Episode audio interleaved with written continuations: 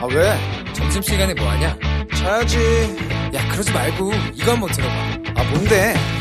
지금 당장 라디오를 켜봐 나른한 오후 깨울 시사 토크쇼 모두가 즐길 수 있고 함께하는 시간 유쾌하고도 신나는 시사 토크쇼 오태훈의 시사본부.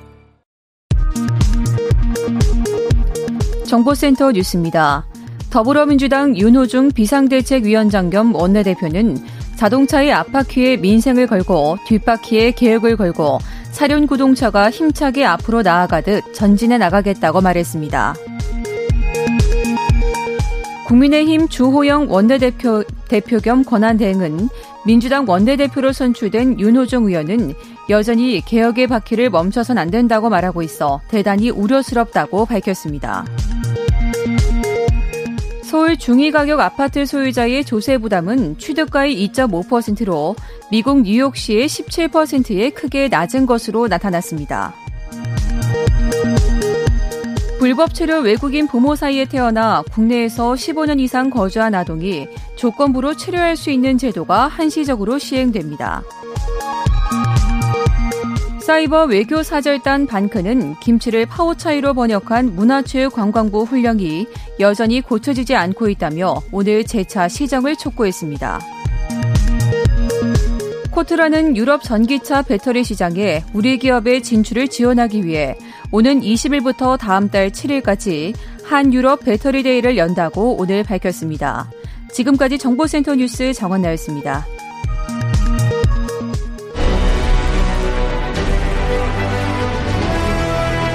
김철민의 본부 뉴스.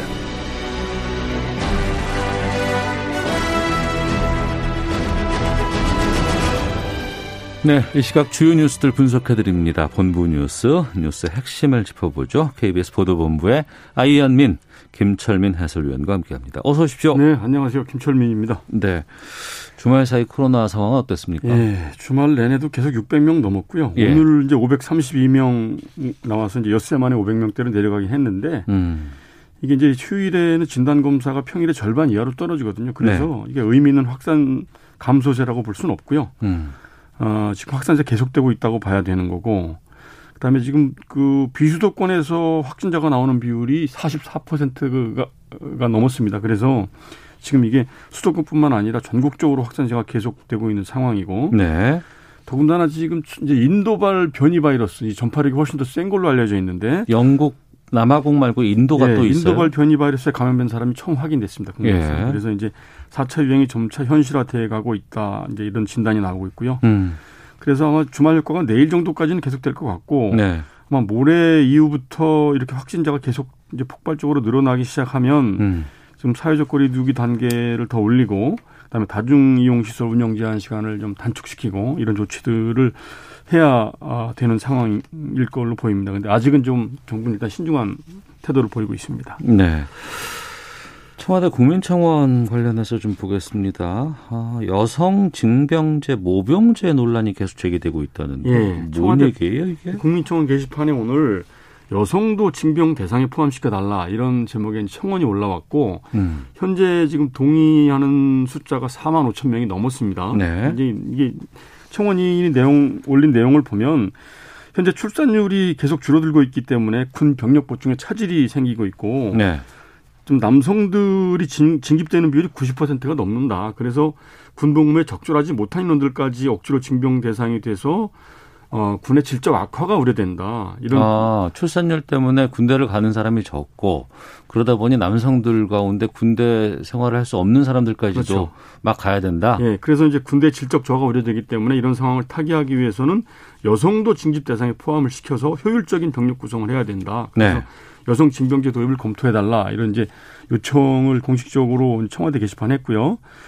또 지금 이거에 맞춰서 더불어민주당 박용진 의원이 자신의 저서를 냈는데 이 저서에 그 남, 남녀 평등 복무제를 제안을 했습니다. 그리고 또 지금 현재 징병제인데 우리나라가 이 모병제로 전환할 것도 한번 검토해 봐야 된다. 이렇게 이제 제안을 했는데 음. 박 의원은 이제 논란을 각오한 제안이긴 한데 한번 군사 안보 차원에서 또 고민을 해보는 게 좋지 않겠냐 이러면서 이제 이런 제안의 배경을 설명을 하고 그래서 남녀 불문해서 남녀 평등 이제 어 징병제라는 게 남녀 불문하고 40일에서 100일 정도 기초 군사 훈련을 받도록 하자. 네. 그래서 남녀가 평등하게 군복무하게 하자 이런 개념이고요. 그다음에 아 기초 군사 훈련을 남녀 모두 받자고요. 그렇죠. 예, 그렇게 하자는 거죠. 어. 그리고 지금 징병제를 모병제로 전환을 하자 예. 이렇게 이제 제안을 했는데 그 이런 이제 논란이 불거지니까 국방부가 이제 오늘 공식적으로 뭐 답변을 내놓긴 내놨는데 그 남녀 평등 복무제, 뭐 모병제 이런 관련돼서 여성들이 군을 군복무를 하는 거는 이게 사회적 공감대가 전제가 돼야 되는 것이다. 그리고 네. 충분한 공론화 과정을 거쳐서 신중하게 판단을 해야 되는 사안이지 네. 국방부나 병무청 차원에서 단순한 결정 문제가 아니다. 이렇게 어. 이제 밝혔고요. 또 모병제와 관련해서도 지금 남북 간의 평화 정착이라든지 이런 안보 여건 변화가 생겨야 이 검토가 가능한 사안이지 지금은 신중한 접근이 필요하다. 이제 이렇게 입장을 내놨습니다. 근데 이제 현재 지금 그 전 세계적으로 여성 징병제를 도입하고 있는 나라가 여덟 개 나라가 있다고 그럽니다. 이제 전 세계에서 여성 징병제를 네, 하- 의무적으로 군 생활을 하도록 하는 그런 네. 나라가 이제 북한을 포함해서 이스라엘, 노르웨이, 뭐 스웨덴, 볼리비아, 뭐 이런 모잠비크, 에리트리아 이런 나라들이 여성 징병제를 도입을 하고 있다고 그럽니다. 근데 음. 이게 지금 우리나라 이 환경에서는 조금 좀 아직은 검토가 좀 시기상조가 아닐까 이런 생각이 들긴 하는데 어쨌든 논란이 되고, 되고 있습니다. 네. 정치권에서 뭐 풀어봐야죠 이거. 예. 저희가 나설 수는 없는 것 같고. 아. 페이스북 상대로 개인정보 제공 때문에 집단 소송이 있었다고요. 예, 국내에 이제 페이스북 이용하는 분들이 지금 국내 이용자가 1,800만 명이라고 그러는데 네. 이 가운데 330만 명의 개인 정보가 당사자 동의 없이 외부 업체에 이제 제공이 됐다고 그럽니다. 그래서 그 피해자들 가운데 일부가 이제 집단 소송을 제기를 했는데 그 이제 진보 네트워크 센터하고 본법인 지향이 오늘 페이스북을 상대로 개인정보 유출 피해에 대한 손해를 배상하라 이런 내용으로 개인정보 분쟁 조정위원회 집단 분쟁 조정을 신청을 했고요. 네. 곧 1차 소송인단을 더 모집을 해서 현재는 80여 명 정도 모집을 했는데 더 모집을 해서 음. 법원에 정식으로 손해배상 청구를 하겠다 이렇게 지금 밝혔습니다. 이 이유는 뭐냐면 그 이제 개인정보보호위원회가 이제 조사를 해봤더니 페이스북이 2012년 5월부터 약 6년 동안 당사자 동의 없이 그 다른 사업자한테 회원들 개인 정보를 제공을 한 사실이 확인이 됐다고 그래요. 그래서 페이스북에 67억 원 과징금을 물리고 형사 고발을 했는데요. 네. 어, 주로 이제 그 유출된 정보들이 보면 그 회원들 학력이라든지 경력, 출신지, 가족, 음. 결혼 뭐 했는지 여부 이런 것들이 그 해당 정보를 비공개 조건으로 설정을 한 회원들 정보도 다른 업체에게 유출됐다고 그럽니다. 그래서 어.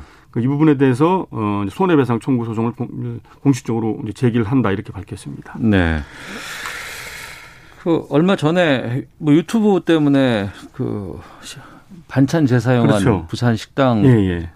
문제가 됐었는데 예. 부산에서도 또, 또 이런 일이 있었네요. 그 당시도 부산이었거든요. 부산의 돼지국밥집에서 이제 깍두기를 재사용하다가 이게 이게 이게 이제 들통이 나가지고 이게 동영상이 공개돼서 이제 영업정지 처분을 보름을 받았었는데 네. 또 부산의 다른 식당에서 비슷한 일이 또 벌어진 겁니다. 그래서 이게 이제 그 한 온라인 커뮤니티에 올라온 글인데 그 이제 부산을 여행하던 이제 한 여행객이 식당에서 이제 부산 중구에 있는 한 식당에서 토요일에 네. 어묵탕을 시켜서 먹었는데 탕을 시켜 먹었는데. 어묵탕. 예. 근데 이제 그 먹고 있던 중에 옆, 옆 테이블에 있는 이제 손님이 국물이 이제 식었으니까 좀 데워달라 이러면서 이제 데워달라고 할 수 있죠. 예, 그랬더니 예, 예. 그거를 본인은 이제 이제 그릇에 놓고 이제 따로 놓고 이렇게 데워줄 줄 알고 이렇게 뚝- 봤더니 뚝배기채 데워 주거나 큰 하지 육수통이 않나요? 어묵을 예. 담가놓는 큰 육수통 있죠. 네. 거기다 손님이 먹던 국물을 그대로 부었다가 이렇게 좀 휴이 줘서 다시 이렇게 꺼내주는 걸 봤다. 그래서 내가 잘못 본 건가 이렇게 생각을 하고 다시 한번 확인을 해보기 위해서 자신이 먹던 어묵탕을 또 한번 데워달라 이렇게 예, 예. 그 요구를 하고 동영상을 이제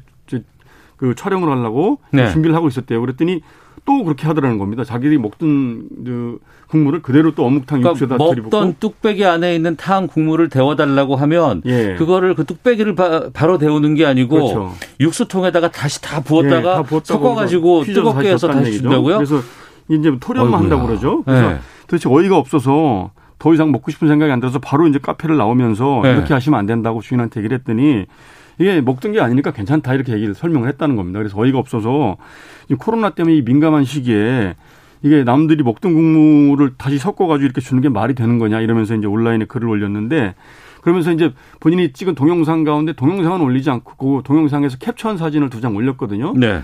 그, 사, 그 사진만 봐서는 그 전후 관계 파악이 어려운데 음. 어쨌든 그 이제 해당 글이 올라오니까 부산 중구청에 오늘 아직 오전에는 식당이 문을 안 여는데 네. 오후에 바로 문을 여는 대로 현장 점검을 해서 사실관계 확인을 해, 사실관계를 확인을 해보고 아, 이 주장이 확인된 건 아직 아닌 예, 거예요. 예. 그래서 어. 현장에서 아마 이제 해당 구청에서 확인을 해봐야죠. 그래서 예. 확인이 되고 그 동영상도 아마 이제 조사를 할 겁니다. 그래서 음. 확인을 해서 사실관계가 확인이 되면 네. 행정 조치를 뭐 어, 엄정하게 하겠다 이렇게 밝혔습니다. 한쪽의 일방적인 의견만 들을 수는 없는 그렇죠. 부분이기 때문에 확인을 예. 더 해봐야 되겠습니다만 예, 예. 몇 번 얘기를 하는데 이 먹는 거 가지고 이렇게 코로나 같이 하시면 지금 코로나 확산이 이렇게 엄중한 시기에 예. 이러- 이렇게 하면 안 되죠. 이건 음. 예. 알겠습니다. 아, 놀랐습니다. 예. 사실이 아니길 바랍니다. 본부 뉴스.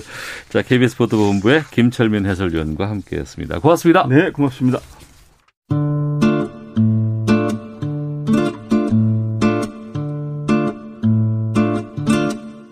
오태훈의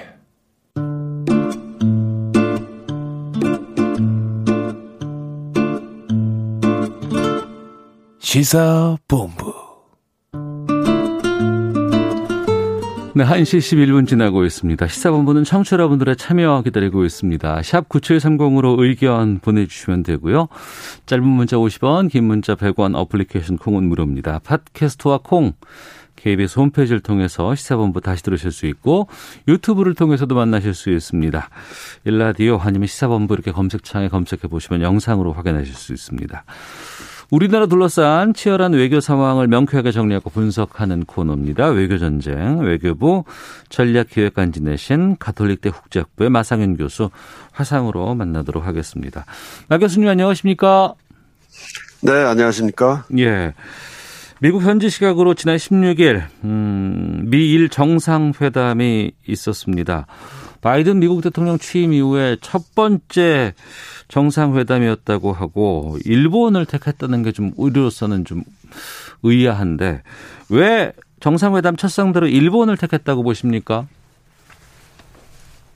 네, 미국이 지금 어, 바이든 행정부가 들어서서 그 대외 정책을 펴는 데 있어 가지고 가장 지금 핵심적인 사안으로 꼽는 것이 역시 빠르게 부상하는 또 네. 최근 들어서 굉장히 공세적인 대외 행보를 보이고 있는 중국을 어떻게 상대하느냐입니다. 음. 이렇게 중국을 상대하는 데 있어서 지금 현재 일본이 가장 핵심적인 파트너로 지금 인식이 되고 있는 거고요. 네. 그렇기 때문에 일본의 스가 총리가 어, 미국 백악관의 최초로 어, 대면 정상회의를 하는 그런 파트너로 선정이 되지 않았나 이렇게 생각을 할 수 있고요.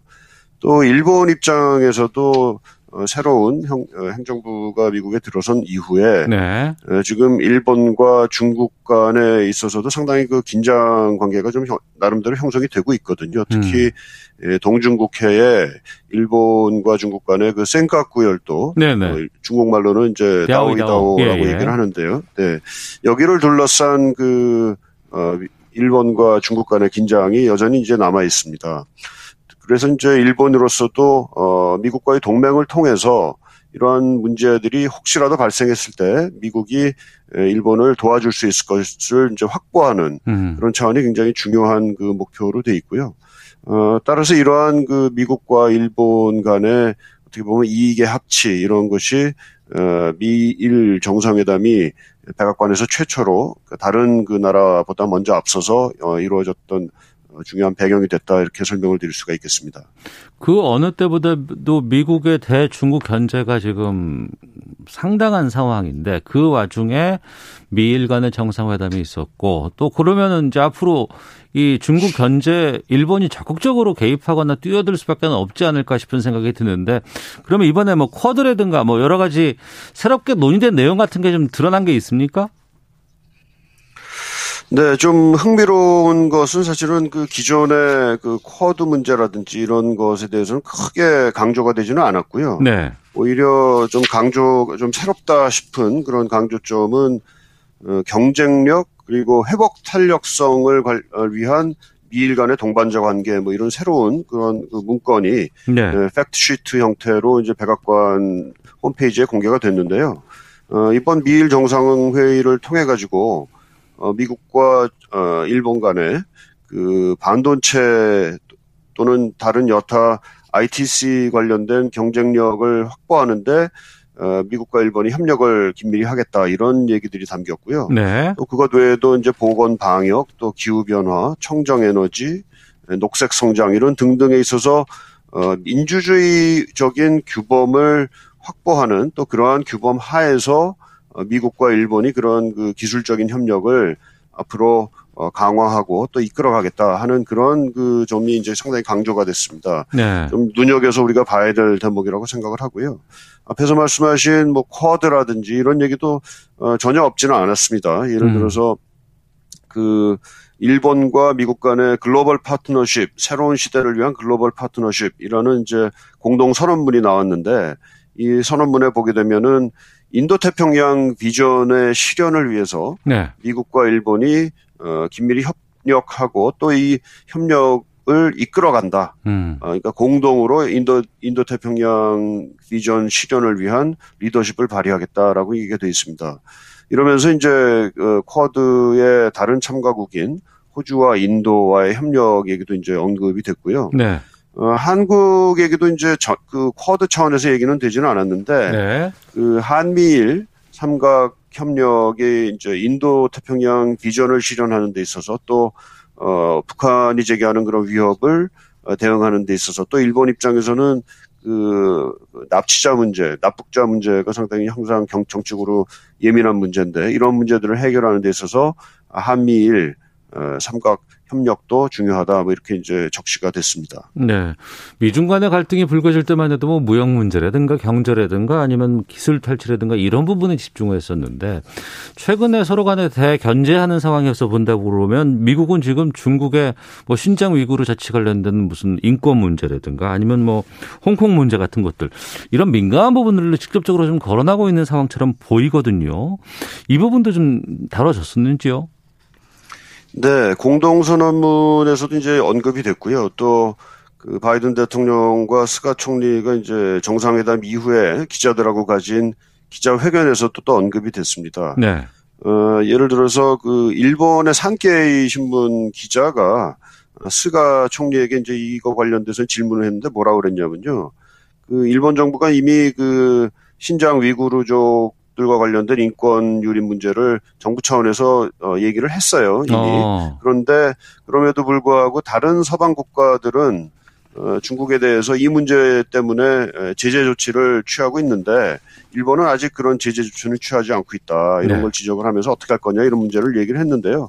뭐 답변은 직접적인 답변은 나오지는 않았고 음. 다만 그 정상회담에서 이 신장 위구르 쪽과 관련된 인권 문제와 관련된 어, 우려를 충분히 이제 그 하- 미일 간에 이제 공유를 했고 네. 그러한 내용들이 이제 또 공동 선언문에도 담겼습니다. 음. 어, 또 하나 좀그 눈여겨서 봐야 될 대목은 이렇게 이제 인권 문제라든지 이런 문제에 대한 우려를 직접적으로 미국과 일본이 에, 중국에게 전달을 하겠다, 표현을 하겠다라는 그런 어, 자세를 한편에서는 얘기하면서 또 네. 동- 동시에 굉장히 솔직한 대화를 중국과 이어가겠다. 음. 그러니까 대화를 어, 끊고 완전히 그 대립으로만 치닫지 않고 어, 우려가 되는 사항은 솔- 얘기는 하지만 또한 어, 협력을 위한 대화, 또 솔직한 대화 이런 것은 어, 계속 하겠다라는 의지도 어, 표명을 했습니다. 뭐 일본과 이제 중, 어, 미국 모두가 그런 의지를 가지고 있다라는 것을 얘기를 한 거죠. 네. 에, 공동이익이 이제 그 어, 존재하는 분야, 특히 중국과 미국 또 중국과 일본 간의 공동이익이 존재하는 분야에서는 어, 협력을 계속하겠다라는 얘기인데요. 이제 우리가 좀 앞으로 좀 지켜봐야 될 문제는 이런 공동이익이 있는 분야와 갈등이 있는 분야가 서로 어떻게 그 어, 서- 뭐랄까 영향을 주고받느냐 하는 점이 좀 앞으로도 좀 관점의 포인트가 되지 않을까 싶습니다. 네. 이번에 한일 관계에 대한 언급은 없었습니까? 어, 전혀 없지는 않았고요. 앞에서 잠깐 잠깐 말씀드린 대로 한미일 협력, 한미일 협력이 이제 중요하다. 이것이 에, 북한에 대한 대응이라든지 북한 위협에 대한 대응이라든지 일본 납북자 문제 또 어, 인도 태평양 비전 실현에 있어서 중요하다 이런 얘기를 했고요. 네. 어, 하지만은 그 이 한일 관계가 아주 그 특별히 아주 특별히 이렇게 따로 띄어가지고 어 얼마나 깊이 얘기가 됐는지 하는 점은 잘 드러나지 않습니다. 음. 아마도 그 뭐 인도 태평양에 대한 얘기라든지 또는 여러 기술 협력 이런 문제들이 조금 더 논의가 어, 중점적으로 됐고 그 맥락 속에서 이제 한일 관계 또 한미일 협력이 어 부분적으로 논의가 되지 않았나 이렇게 생각이 됩니다. 네. 스가 총리와 첫 정상회담을 했고 또 다음 달에는 문재인 대통령과 한미 정상회담 예정되어 있습니다. 동아시아에서 이렇게 1번, 2번, 두번다 정상들과의 만남이 지금 진행이 돼야 되는 것 같은데 그러면은 한미 간의 정상회담에서 논의될 주요 의제는 어떻게 어, 될까요? 네, 이제 예상을 해볼 수밖에 없는데요. 아직 네. 뭐그 정상회담이 에, 준비 단계에 아마 있을 테니까요. 어, 우선적으로는 아무래도 우리 입장에서는 대북 정책과 관련된 어, 협력이 가장 우선적인 그 사안이 될 것 같고요.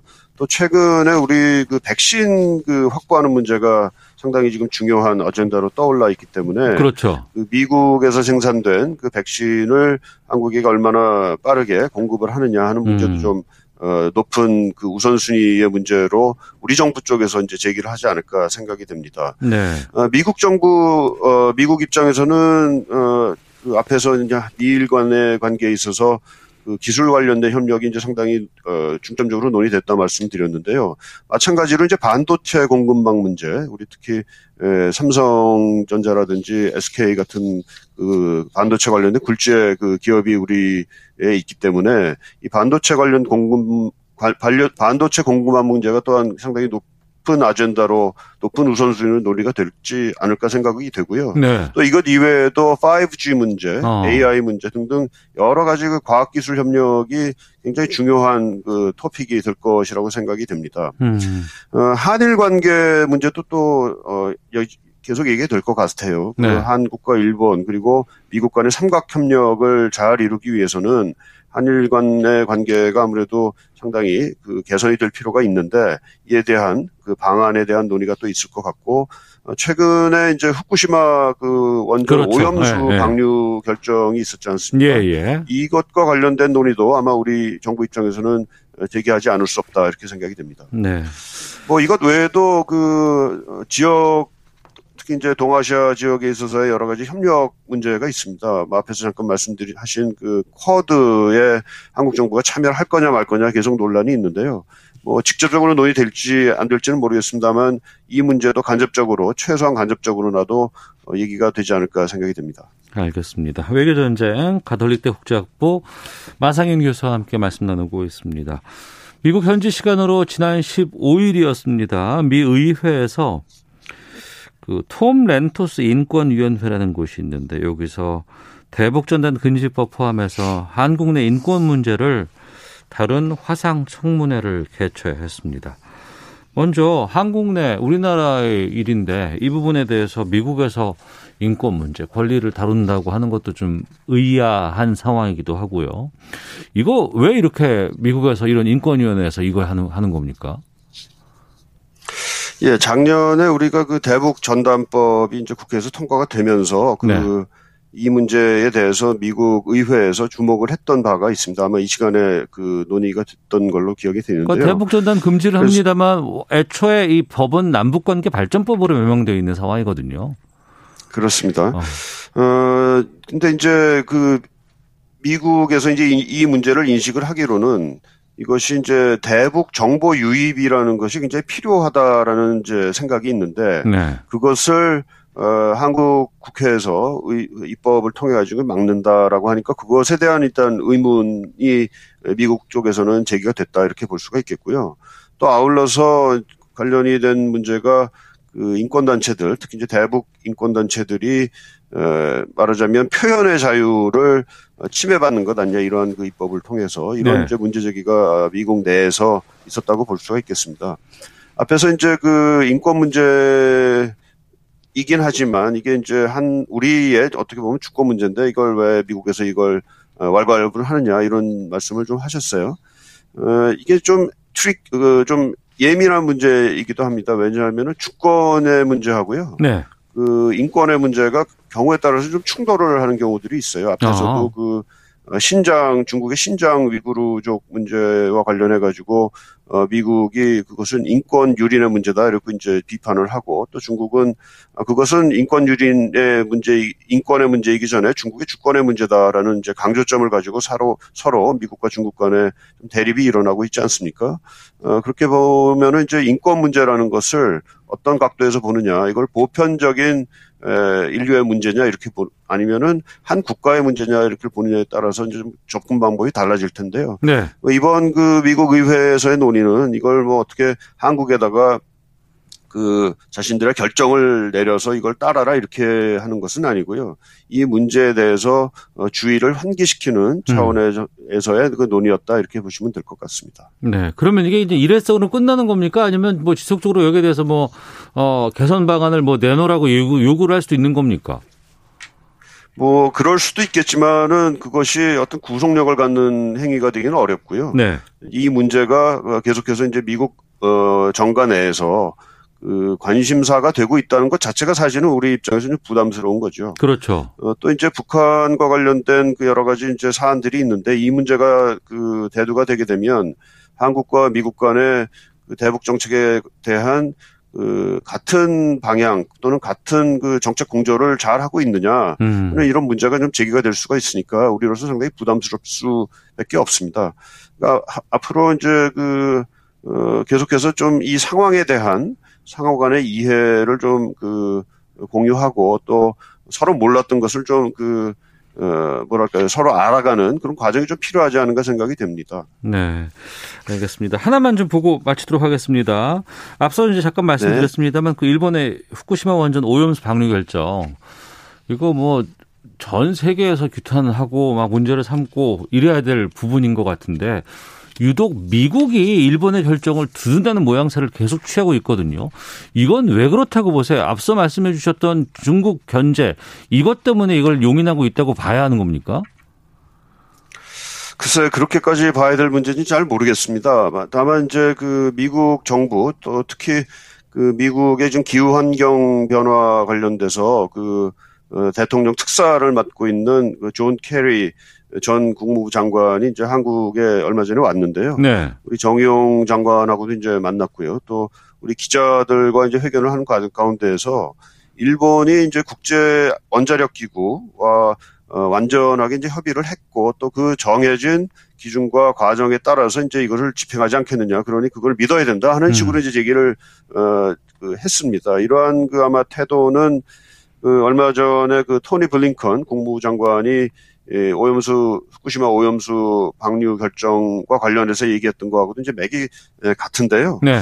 어, 그래서 아마 미국 입장에서는 일단은 과학적인 차원에서는 어, 문제가 없다라고 이제 판단을 하는 것 같습니다. 다만 이제 우리 정부 입장에서는 미국이 이 문제에 대해서 얼만큼 예민하게 지금 그 또 민감하게 음. 에, 받아들이고 있느냐 또 열심히 봐왔느냐 하는 점에 대해서 다소의 그 의문이 에, 제기가 되는 것 같습니다. 따라서 우리가 생각하는 그 문제점들 또는 위험성들 이런 것을 어, 미국에도 좀 그 긴밀하게 얘기를 하면서 어, 좀 어, 이해를 어, 구해가겠다 하는 것이 이제 우리 외교부 또 우리 정부의 입장이 아닌가 이렇게 생각이 됩니다. 알겠습니다. 자, 지금까지 가톨릭대 국제학부의 마상윤 교수와 함께했습니다. 오늘 말씀 고맙습니다. 네, 감사합니다. 네. 자, 이어서 기상청 연결해서 미세먼지 정보 듣고 교통 정보 확인하고 돌아오도록 하겠습니다. 먼저 날씨와 미세먼지 정보 송소진 씨입니다. 오늘 날씨가 참 좋습니다. 하늘은 맑고 공기는 깨끗하고요. 아침에는 쌀쌀했지만 지금은 기온이 크게 올라 따뜻합니다.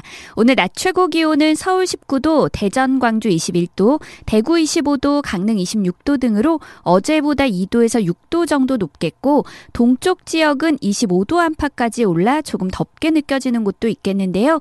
하지만 밤에는 빠르게 쌀쌀해져서 큰 일교차를 주의하셔야겠습니다.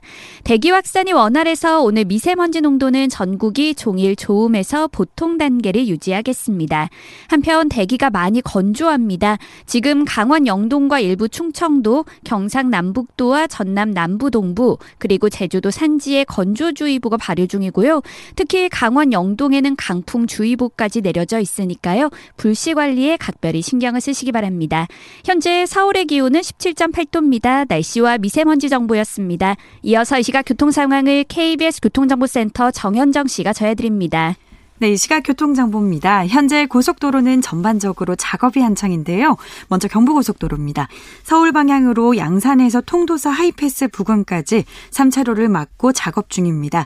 더 가서 추풍령에서 비룡 분기점까지 이어서 작업을 하고 있고요. 청주에서 목천까지는 갓길에서 보수 작업을 하고 있습니다. 부근이시라면 주의가 필요하고요. 더 가서 양재에서 반포까지는 상습 정체 구간인 만큼 천천히 갑니다. 반대 부산 쪽으로는 한남에서 서초까지 밀리고요. 신갈 분기점에서 수원까지 이어서 제속도 못 냅니다. 서해안 고속도로는 서울 쪽으로 금천 부근에서 천천히 가고요. 반대 목포 쪽으로는 서평택 부근에서 작업이 시작됐습니다. 당진에서 홍성까지도 이어서 작업 중입니다. 점심시간이 지나면서 나른하실 텐데요. 졸리시다면 휴게소에서 충분한 휴식을 취하고 다시 출발하시는 게 좋겠습니다. KBS 교통정보센터에서 정현정이었습니다.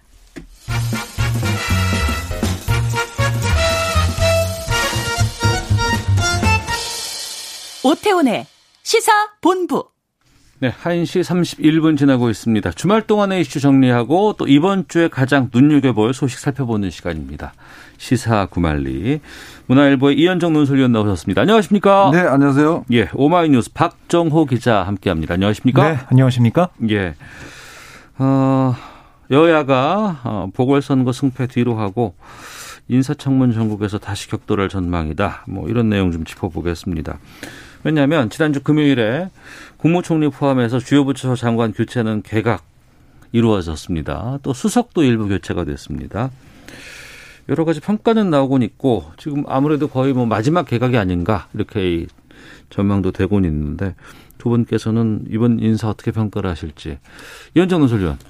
일단 뭐 지금 관심의 대상은 이제 김부겸 총리 내정자겠죠. 네. 어뭐 일단 저는 참 정세균 총리가 좀 무책임하다는 생각이 드는 게 무책임하다. 어, 왜냐하면 사실은 이제 본인 국회의장이면서 이제 총리가 되는 것부터 사실 좀 문제가 있었지 않습니까? 예, 예, 예. 어, 사실 상권 분립에 어긋난다는 지적들이 많았죠. 아, 그때 초반에 그랬었죠. 네. 예. 그런데 사실은 또 대권 출마를 위해서 또 이 지금 그만두는 거 아니겠습니까? 음. 본인이 사실은 코로나는 뭐 확실히 잡겠다고 이야기를 했는데 어, 결국은 이렇게 이 상황에서 이제 그만두게 됐고 근데 모르겠습니다. 앞으로 이제 어떻게 대권 주자로서 어, 순탄한 행보를 할지는 모르겠지만 어쨌거나 지금 김부겸 어이 이 내정자 같은 경우는 여러 가지 이제 그동안 정치를 해왔던 스타일 면에서 보면 확실히 이제 이 정부 들어 처음으로 이제 영남 출신 음. 총리고요. 어, 거기에다가 이제 그동안 좀 비주류라고 이야기해왔던 이제 인사에 대한 기용이기 때문에 네. 나름대로 이제 관심 있는 그런 인사의 포인트인 것 같습니다. 음. 어, 그렇지만 어쨌거나 이게 이제 정권 말기라는 큰 한계가 있을 거예요. 네. 어, 그래서 정권 말기라는 한계 때문에 제대로 이제 역량을 발휘할 기회조차 사실 좀 없는 게 아닌가라는 그런 좀뭐 아쉬움이 듭니다. 왜냐하면 음. 지금 뭐 시간이 그렇게 많이 남지 않았어요. 네. 지금 좀 있으면 이제 아마 대권 후보들 이제 경쟁으로 곧 들어갈 텐데 실제로 문재인 정부가 뭔가 주도적으로 해 나갈 수 있는 그런 이 정책이라는 게 별로 이제 없는 상황이 되어버리거든요. 이제는 거의 이제 모든 정책을 마무리하는 그렇죠. 그런 거 아닌가요? 마무리 이제 투수가 네. 이제 올라간 것인데 네, 네. 어, 그런 측면에서 이제 아무래도 영남 쪽에 어떤 어, 인사를 포진함을 해서 좀 그 지역을 좀 감싸겠다 이런 의도로 비춰지긴 하는데 음. 어쨌거나 지금은 이제 앞으로는 당의 시간이지 않나 싶습니다. 이제 네. 청와대와 정부의 시간은 이제 마무리 그냥 현재 벌어진 일 수습하는 그런 상황인 것 같고 음. 이제 문제는 이제 앞으로 당에서 그러면 차기 주자들이 어떻게 이제 당을 이끌고 움직여 나갈 것인가 여기에 이제 관심이 있기 때문에 아무래도 이번 인사 같은 경우는 이제 어 전체적으로 좀 큰 무리가 없게끔 이 정권에 마무리하는 네. 그런 차원에서 저는 의미로 받아들이고 있습니다. 박정우 기자는 이번 인사 어떻게 평가하십니까? 예, 그러니까 아무래도 이제 재보선 이 선거 결과에 따라서 네. 새로운 모습을 보여줘야 되는데요. 뭐 정부든 청와대든 어, 정당이든 제일 변하는 모습을 보여주는 첫 순서가 바로 인적 쇄신입니다. 음. 그런 차원에서 김부겸 전 장관이 발탁이 된 걸로 보이고 네. 말씀하신 것처럼 TK 인사 아니겠습니까? 그동안 보여준 뭐 지난번에 당대표 선거에 나와서 이낙연 아, 이전 대표가 겨루기도 했었는데 그럴 때 계속 강조했던 게 통합이고 화합이고 어, 국민들과 함께하겠다 이런 내용이었거든요. 그래서 뭐 마지막 총리 후보자로서 지명된 건 많은 사람들이 뭐 기대를 했던 했던 음. 부분이고 네. 어 그리고 앞으로 김부겸 이 총리 후보자가 인준이 될 텐데 그 과정에서 보여주는 그 메시지 이런 것들이 앞으로 더 중요하다는 생각이 들고요. 그리고 뭐 장관 계약 같은 경우도 관료 전문가 출신으로 이제 포진하면서 국정 과제를 마무리하는 안정적으로 좀 관리하는 그런 모습을 보여주는 상황이다 라고 볼 수가 있겠습니다. 음. 그러니까 국민들의 목소리를 좀 듣고 청와대가 좀 쇄신한 모습 보여주겠다. 좀 그렇게 해석을 합니다. 네. 그러니까 그 장관 교체를 이렇게 보고 있으면 그 어떤 경향이 보이잖아요. 네. 한때는 학계 쪽에서 많이 이렇게 인사가 나기도 했고 발탁이 그렇죠. 되기도 했었고 네. 한동안은 또 정치인들이 대거 이제 장관으로 들어왔다가 이번에는 이제 관료 출신들이 대거 지금 기용이 돼서 이제 내부 승진자들이 참 많아 보이거든요. 이건 어떻다고 왜 이렇다고 참 보세요? 이게 5년 단임제 국가의 참 한계점이라고 볼 수가 있겠죠. 5년 단임제 한계다. 왜냐하면 이제 정, 이 정책의 연속성이라는 측면에서 보면 예. 보통 이제 초기 같은 경우는 이제 캠프 출신 교수들이 많이 옵니다. 음. 이 교수분들 같은 경우는 사실은 이제 실무 경험이 없지만 좀 그렇죠. 옆에서 이- 조언할 수는 있겠지만 그렇죠. 뭐 예. 이상이나 어떤 거, 뭐 특히 예를 들어 소득주도 성장 같은 음. 경우에 사실 뭐 어느 나라도 시행해 보지 않는 그 소득주도 성장을 우리가 해왔지 않습니까? 근데 결과는 어떻게 됐죠? 결국 뭐이 어, 실패로 돌아갔다는 그런 평가가 있지 않습니까? 이제 그렇게 하듯이 어쨌으나 초기에 사실은 좀 이상론에 치우친 이 교수 출신이나 이런 사람들이 왔을 경우에 또 정치인 같은 경우도 보면 말은 그렇게 번들게 하지만 실제 조직 장악이나 실무 능력은 굉장히 떨어지는 사람들이 많거든요. 어, 부처장 그렇죠. 이제 실제로 예, 예. 와보면 이게 일이라는 거는 이제 해본 사람이라든지 또 구체적으로 어떻게 실천력이나 이런 건 이제 담보를 해야 되는데 이제 그렇다 보니까 이제 악순환이 진행되는 것 같아요. 음. 즉 초기에는 이제 뭐 각종 부동산 정책이나 소득적 성장이나 이런 것들을 막 이제 밀어붙였는데 지금 이제 보면 이 집값 문제라든지 그다음에 이 어, 일자리 문제라든지 이런 것들이 보면 대부분 다 이 성과 없이 끝나버리는 거거든요. 오히려 악화만 됐지. 결국 이제 마지막에는 이제 관료 출신이 올라와서 마무리를 하는 단계이지 않습니까? 네. 참 이게 어떤 초기에는 참 국민적 지지 80% 90% 이거에 힘입어서 음. 뭔가 안 해본 실험들도 막 하고 하는데 옛날에 이영표 선수가 그런 이야기를 한 적이 있어요. 월드컵은 연습하는 자리가 아닙니다라는 이야기를 한 적이 있어요. 마찬가지로 정부는 연습하는 자리가 아닙니다. 정말 실력 있는 사람이 딱 들어갔을 때 최고의 능력을 발휘해야 되는데 음. 이 5년 단임제 그 되다 보니까 이 정부도 저는 여전히 똑같은데 처음에 한 2, 3년은 그냥 여러 가지 연습하는 걸로 그냥 보내버려요. 네. 그러다가 이제 마지막에 어쩔 수 없이 그냥 마무리되는 수순으로 가보니까 어. 항상 이제 그런 문제점이 있는 것 같습니다. 예, 예. 이게 이제 이 외국의 의원 내각제 같은 경우는 이제 섀도우 캐비넷이 있어서 미리 이제 준비를 한다든지 그런 측면이 있는 것인데 음. 또 우리 같은 미국 같은 경우도 보면 학계와 실무를 여러 가지 번갈아 가면서 하다가 이제 어, 임명되는 분도 많잖아요. 네. 근데 이제 우리 같은 경우는 워낙 이 폴리페서 분들이 많이 배치되다 보니까 굉장히 이상론에 치우쳐서 음. 초기에 실패하는 정책들이 꽤 많은 것 같습니다. 알겠습니다. 그 늘공 어공 논쟁은 계속되고 있는 상황인 것 같아서 어떻게 보세요? 뭐 그거는 어느 기관이든 나오는 얘기이기 때문에 음. 그렇지만 그러니까 문재인 정부가 가지고 있는 이상과 철학을 제일 잘 구현할 수 있는 사람들 네. 그 초대 내각을 구성하는 거고요. 또 일을 하다가 뭔가 또 추진력이 필요하다. 그러면 정치인들이 들어가서 일을 하는 거고 음. 또 마지막에는 그 마무리하는 과제니까 당연히 그 일을 잘 알고 호흡을 맞춰온 사람들 중에서 뽑게 되는데 그럼 초기가 아니니까 임기가 얼마 안 남았으니까 당연은 당연히 그 과제를 잘 알고 있는 관료나 네. 전문가들 오는 것은 전 수순이라고 보고요. 음. 이번에도 문재인 정부가 그동안 해왔던 여러 가지 어, 철학적인 면들, 성과적인 면들 이런 것들 잘 마무리하는 그런 과정이 있다라는 생각이 들고 특히 뭐 총리 자리는 정치인으로 계속해서 기용이 되는 거니까요. 네. 소통할 수 있는 그런 면들은 계속해서 이어진다는 생각이 듭니다. 네. 여야 모두 논평을 내놓은 걸 보면은 뭐 무난한 인사였다 이렇게 지금 어, 어 논평은 나오고 있는데 인사청문회는 어떻게 전망하십니까? 인사청문회는 국민의힘에서는 어쨌든 최대한 송곳 검증을 하려고 할 것 같습니다. 네. 특히 뭐 김부겸 장관, 아, 김부겸 후보자를 향해서 돌려막기 인사다 이런 비판부터 내놓고 있는데 음. 글쎄요 저는 박근혜 정부 시절 마지막 총리 기억하십니까? 황교안 총리였는데 네. 황교안 총리는 법무부 장관을 하다가 음. 총리 지명을 받았어요. 권한대행까지 했죠. 그렇습니다.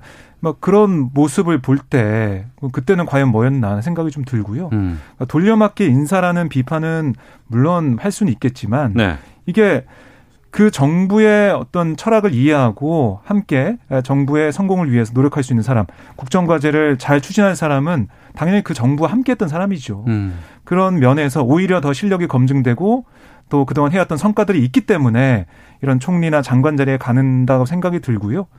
이 국민의힘에서는 뭐, 어, 김부겸 후보자가 그동안 해왔던 발언들, 네. 그러니까 뭐 피해 호소인이라고 했던 뭐 그런 발언들이나 아니면은 이번 재보궐 선거에 후보를 내자고 했던, 그러니까 음. 어, 적극적으로 반대하지 않았던 그런 부분들을 지적할 걸로 보이고 특히 국토부 장관 후보자 같은 경우는 지금 뭐 노영욱 전 국무조선 실장이 네. 지명이 됐는데 기재부 출신이에요.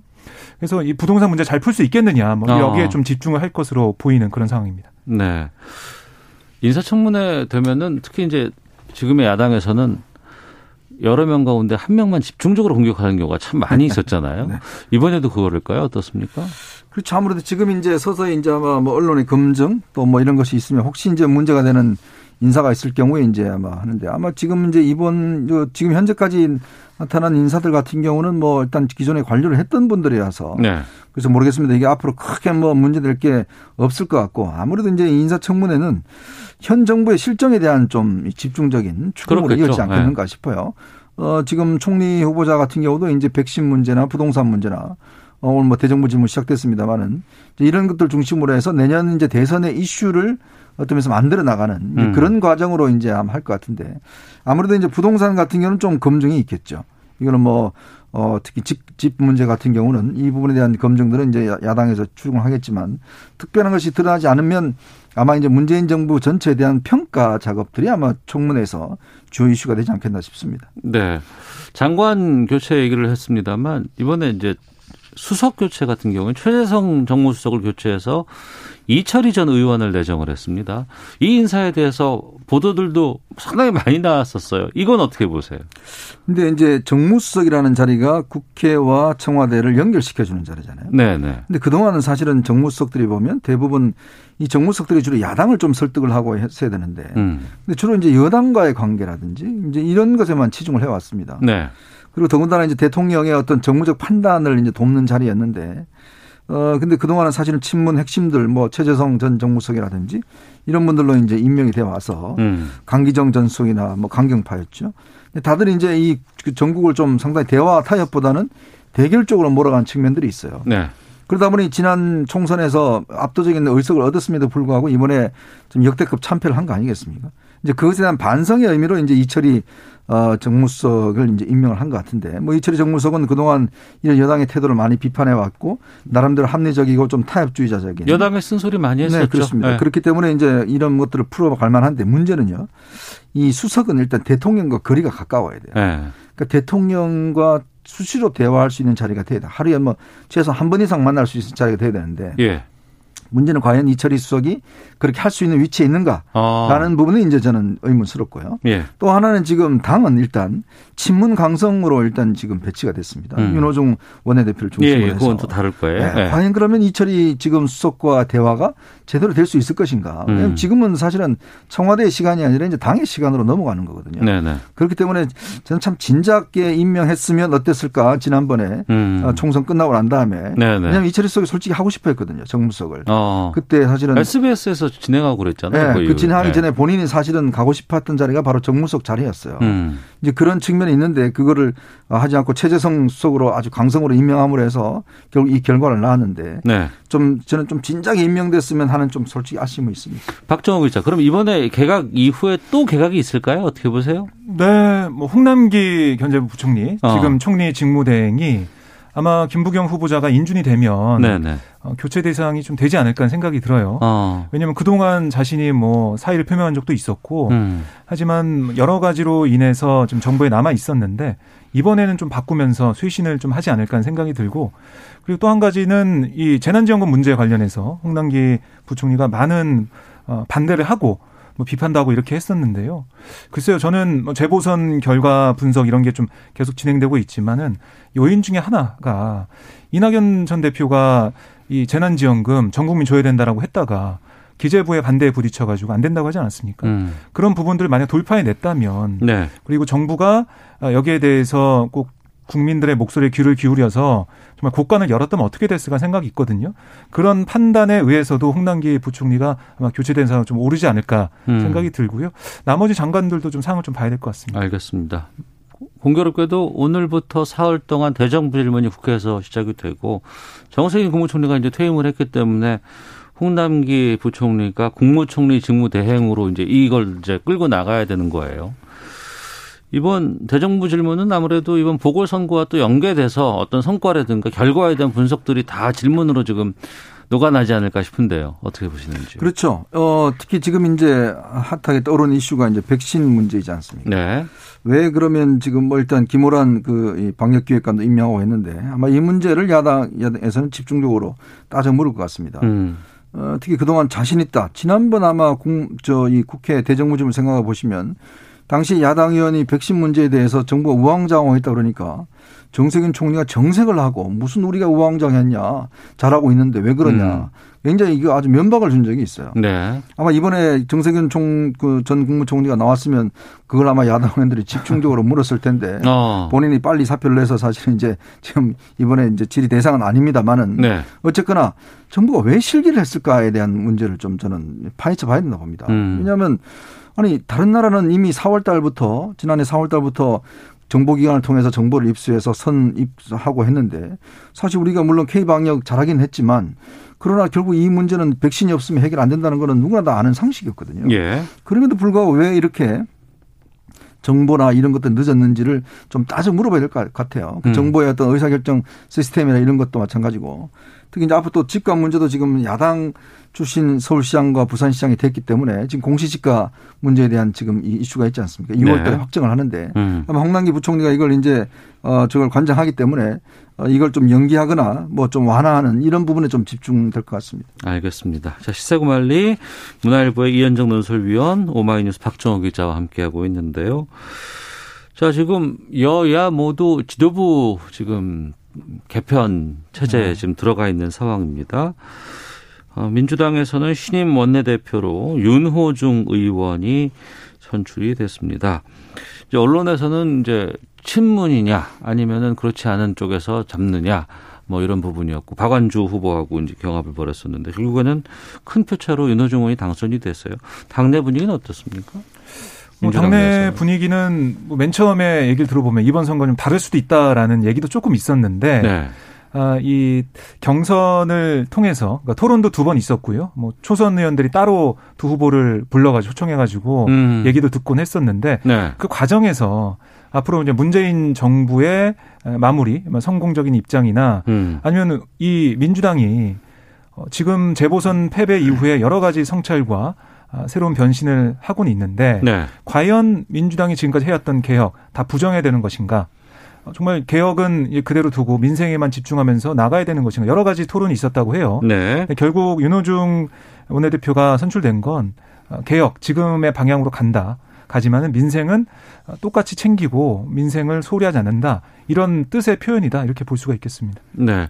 윤호중 신임 원내대표의 어 선출은 어떻게 보세요?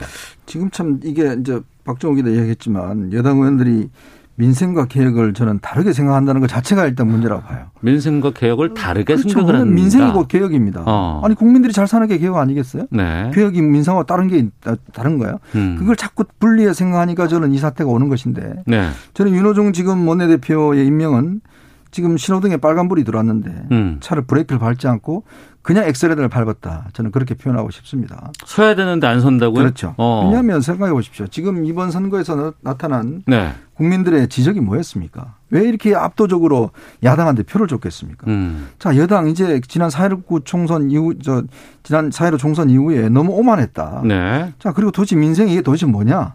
어, 국민들 너무 힘들다. 음. 그리고 또 여당 의원들 말만 저렇게 많이 하지 무슨 개혁만 집중을 했지 실제로 한게 없다. 네. 이런 데 대한 국민들 질타가 있었잖아요. 그리고 특히 그동안 여당 단독으로 국회를 운영해 온 데 대한 국민들의 문, 비판이 저는 있다고 봅니다. 음. 그렇다면 이것에 대한 비판들을 선거 끝난 난 다음 날 뭐 잘못했다 미안했다 이야기를 했는데 딱 10일 지나고 난 다음에 지금 와서 보면 전혀 그게 아니에요. 그냥 우리는 개혁 그냥 가겠다. 이 이야기입니다. 저 윤호중 원내대표가 첫 일성이 뭐였습니까? 검찰개혁, 언론개혁 그대로 하겠다는 거였잖아요. 네. 아니 그것에서 국민들이 좀 잘못하고 있다고 지적을 했는데 그냥 가겠다는 거거든요. 음. 그리고 뭐냐면 민심을 따르지 않겠다는 겁니다. 기회를 준 거예요. 근데 기회를 지금 발로 차버린 건 그렇고 저는 생각이 들거든요. 지금 더 중요한 문제는 내년에 대선이 있습니다. 네네. 그러면 정말 국민들이 회초리를 때렸는데 음. 그렇다면 이게 국민들의 뜻을 거역하면 그다음에 국민들이 어떻게 어, 할까요? 저는 그런 면에서 보면 윤호중 의원은 특히 이번에 법사위원장을 했습니다. 네. 모든 단독 입법들에 아주 주도적으로 했던 분이에요. 음. 그리고 지난 총선 그 유세, 저 지난 재보선 유세 과정에서도 차마 입에 담을 수 없는 이야기들 야당을 비판을 많이 했습니다. 네네. 저는 본인이 좀 생각했다면 본인은 이번에 출마하지 말았어야 돼요. 음. 저는 이 윤호중 원내대표의 임명 자체가 여당한테는 굉장히 안 좋은 사인이다. 네. 저는 그렇게 아주 좀 비판적으로 보고 싶습니다. 어. 민주당 내에서는 이렇게 생각 안 하는 것 같은데요.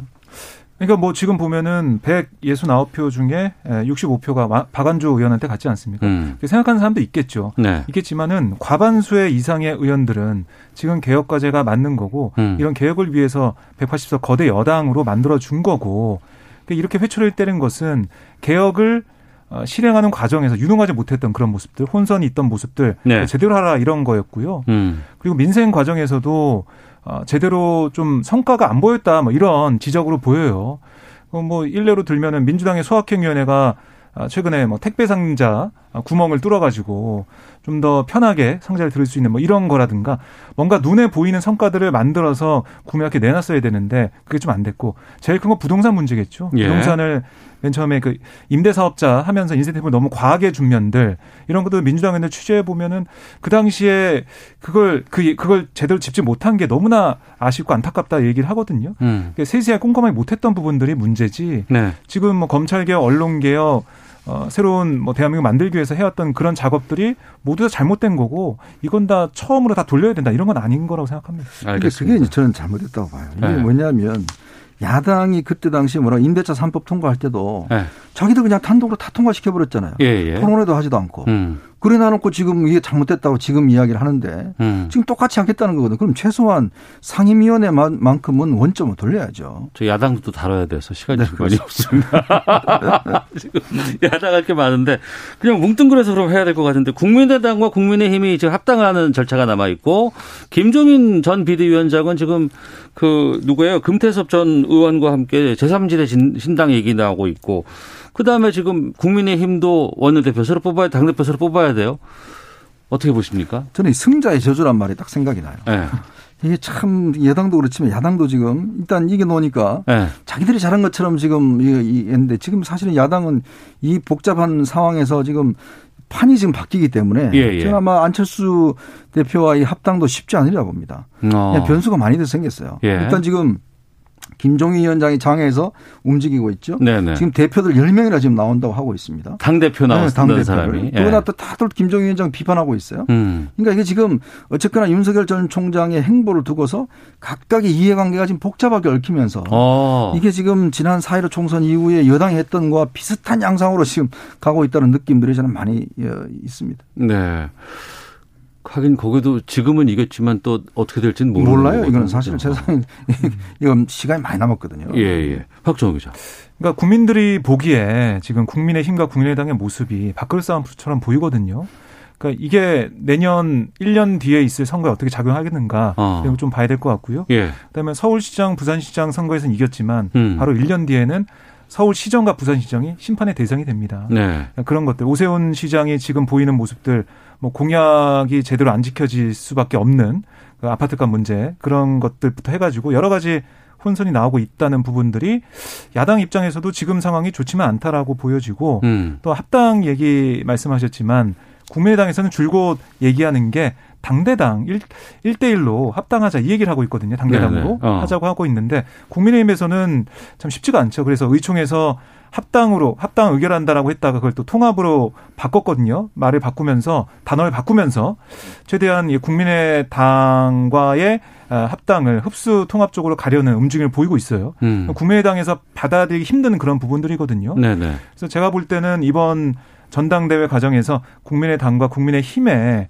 통합 과정 거기에 대한 공약 약속 이런 것들에 대해서 좀 우리가 판단할 수 있는 기회가 될 것 같고요. 그걸 보고 안철수 대표가 어, 가야겠다 말아야겠다 이렇게 또 결정한 걸로 보입니다. 어, 보궐선거 때 이런 서로 간의 연대 아니면 서로 간의 기싸움 이런 것들이 정말 극대화됐다가 또 잘 마무리가 됐는데 선거 끝내고 났더니 또 대선을 앞두고 또 여러 가지 또 기싸움들 또 연대 이런 것들이 계속해서 나오지 않을까 싶습니다. 정치 참 모르겠습니다. 자, 시사고말리 마치겠습니다. 두 분 말씀 고맙습니다. 네, 고맙습니다. 고맙습니다. 예, 오태훈의 시사본부 여기서 마치도록 하겠습니다. 내일 12시 20분에 다시 인사드리겠습니다. 안녕히 계십시오.